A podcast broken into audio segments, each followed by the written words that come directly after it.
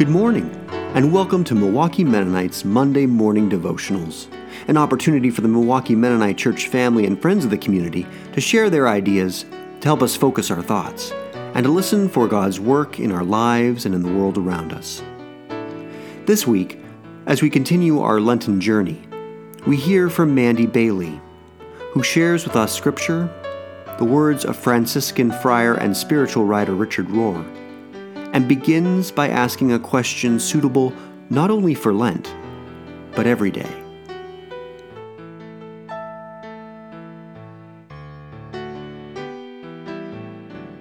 As we begin, let us ask ourselves how do we live the Gospels in our communities today?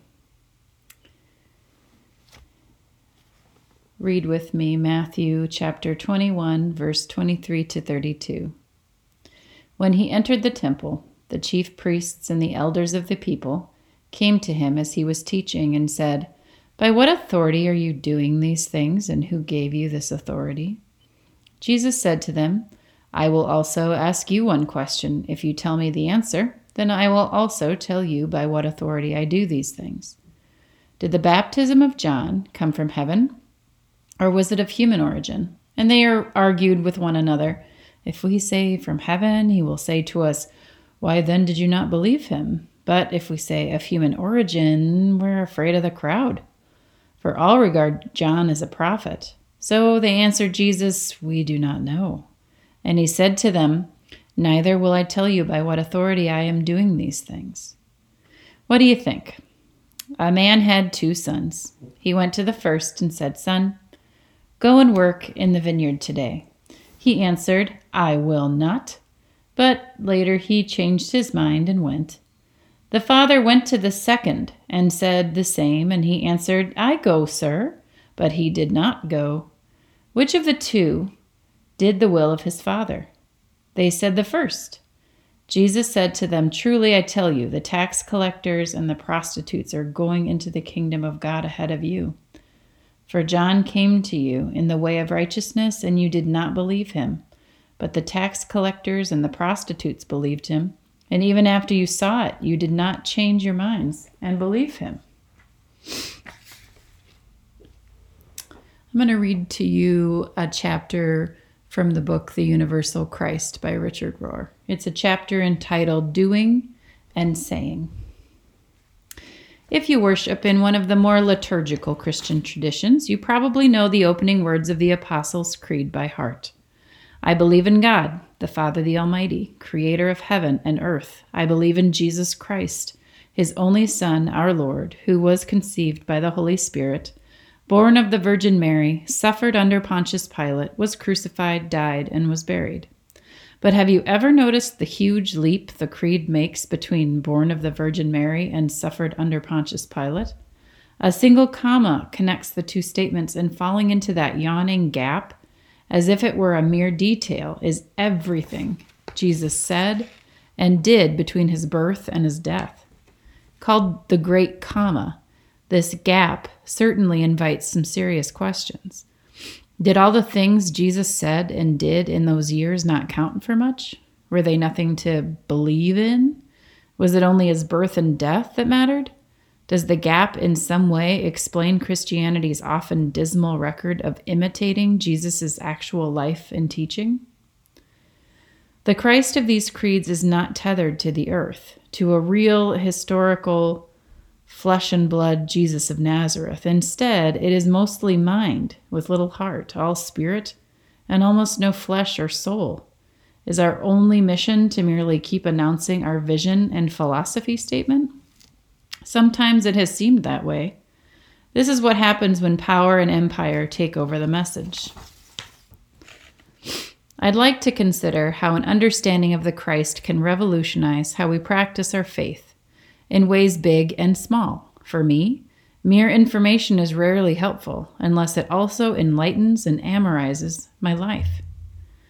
In Franciscan theology, truth is always for the sake of love and not an absolute end in itself, which too often becomes the worship of an ideology. In other words, any good idea that does not engage the body, the heart, the physical world, and the people around us will tend to be more theological problem solving and theory than any real healing of people and institutions, which ironically is about all Jesus does.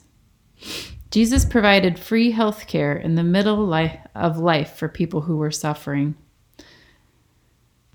You wouldn't guess this from the official creeds, but after all is said and done, doing is more important than saying. Jesus was clearly more concerned with what Buddhists call right action than with right saying or even right thinking. You can hear this message very clearly in his parable of the two sons in Matthew chapter 21, verses 28 to 31. One son says he won't work in the vineyard, but then does, while the other says he will go, but in fact doesn't. Jesus told his listeners that he preferred the one who actually goes, although saying the wrong words, over the one who says the right words, but does not act. How did we miss that? Humanity now needs a Jesus who is historical, relevant for real life, physical and concrete like we are. A Jesus whose life can save you even more than his death. A Jesus we can practically imitate and who sets the bar for what it means to be fully human and a Christ who is big enough to hold all creation together in one harmonious unity. Thank you, Mandy. To read the scripture that Mandy shared, and to find a link to Keb Mo's song Let Your Light Shine, which Mandy suggested accompany today's devotional, check out the show notes in the podcast or on M4D's website below on this episode's page. If you have a devotional to share with us, a thought, a poem, a song, whatever you think would be helpful for us to briefly hear on a Monday morning, please let me know. We'd love to hear from you. And now, a blessing as you go.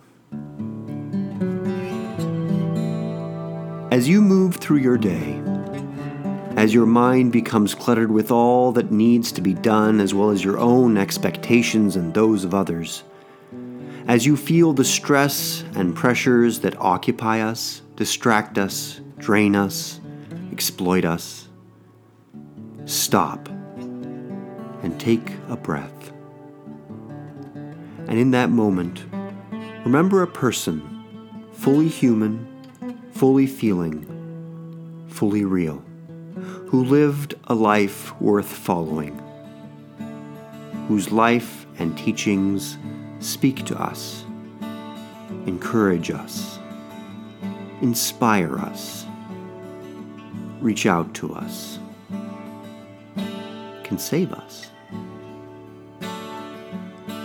As you interact with those around you and with creation, as you move through your busy day, know that Christ goes with you.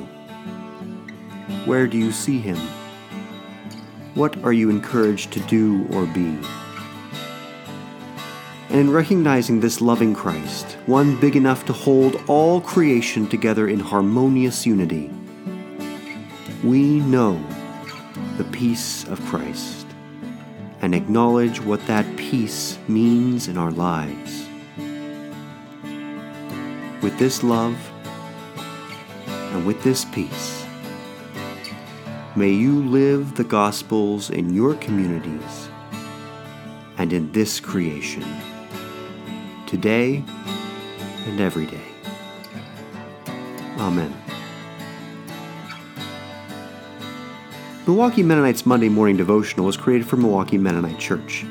Thanks again to Mandy for sharing this week, and to Connie Johnson Evers for the intro music from her hymn More Than You Know, and to David Stolpe for the outro music from his piece Threshold and thank you for listening. Blessings to you and yours this week.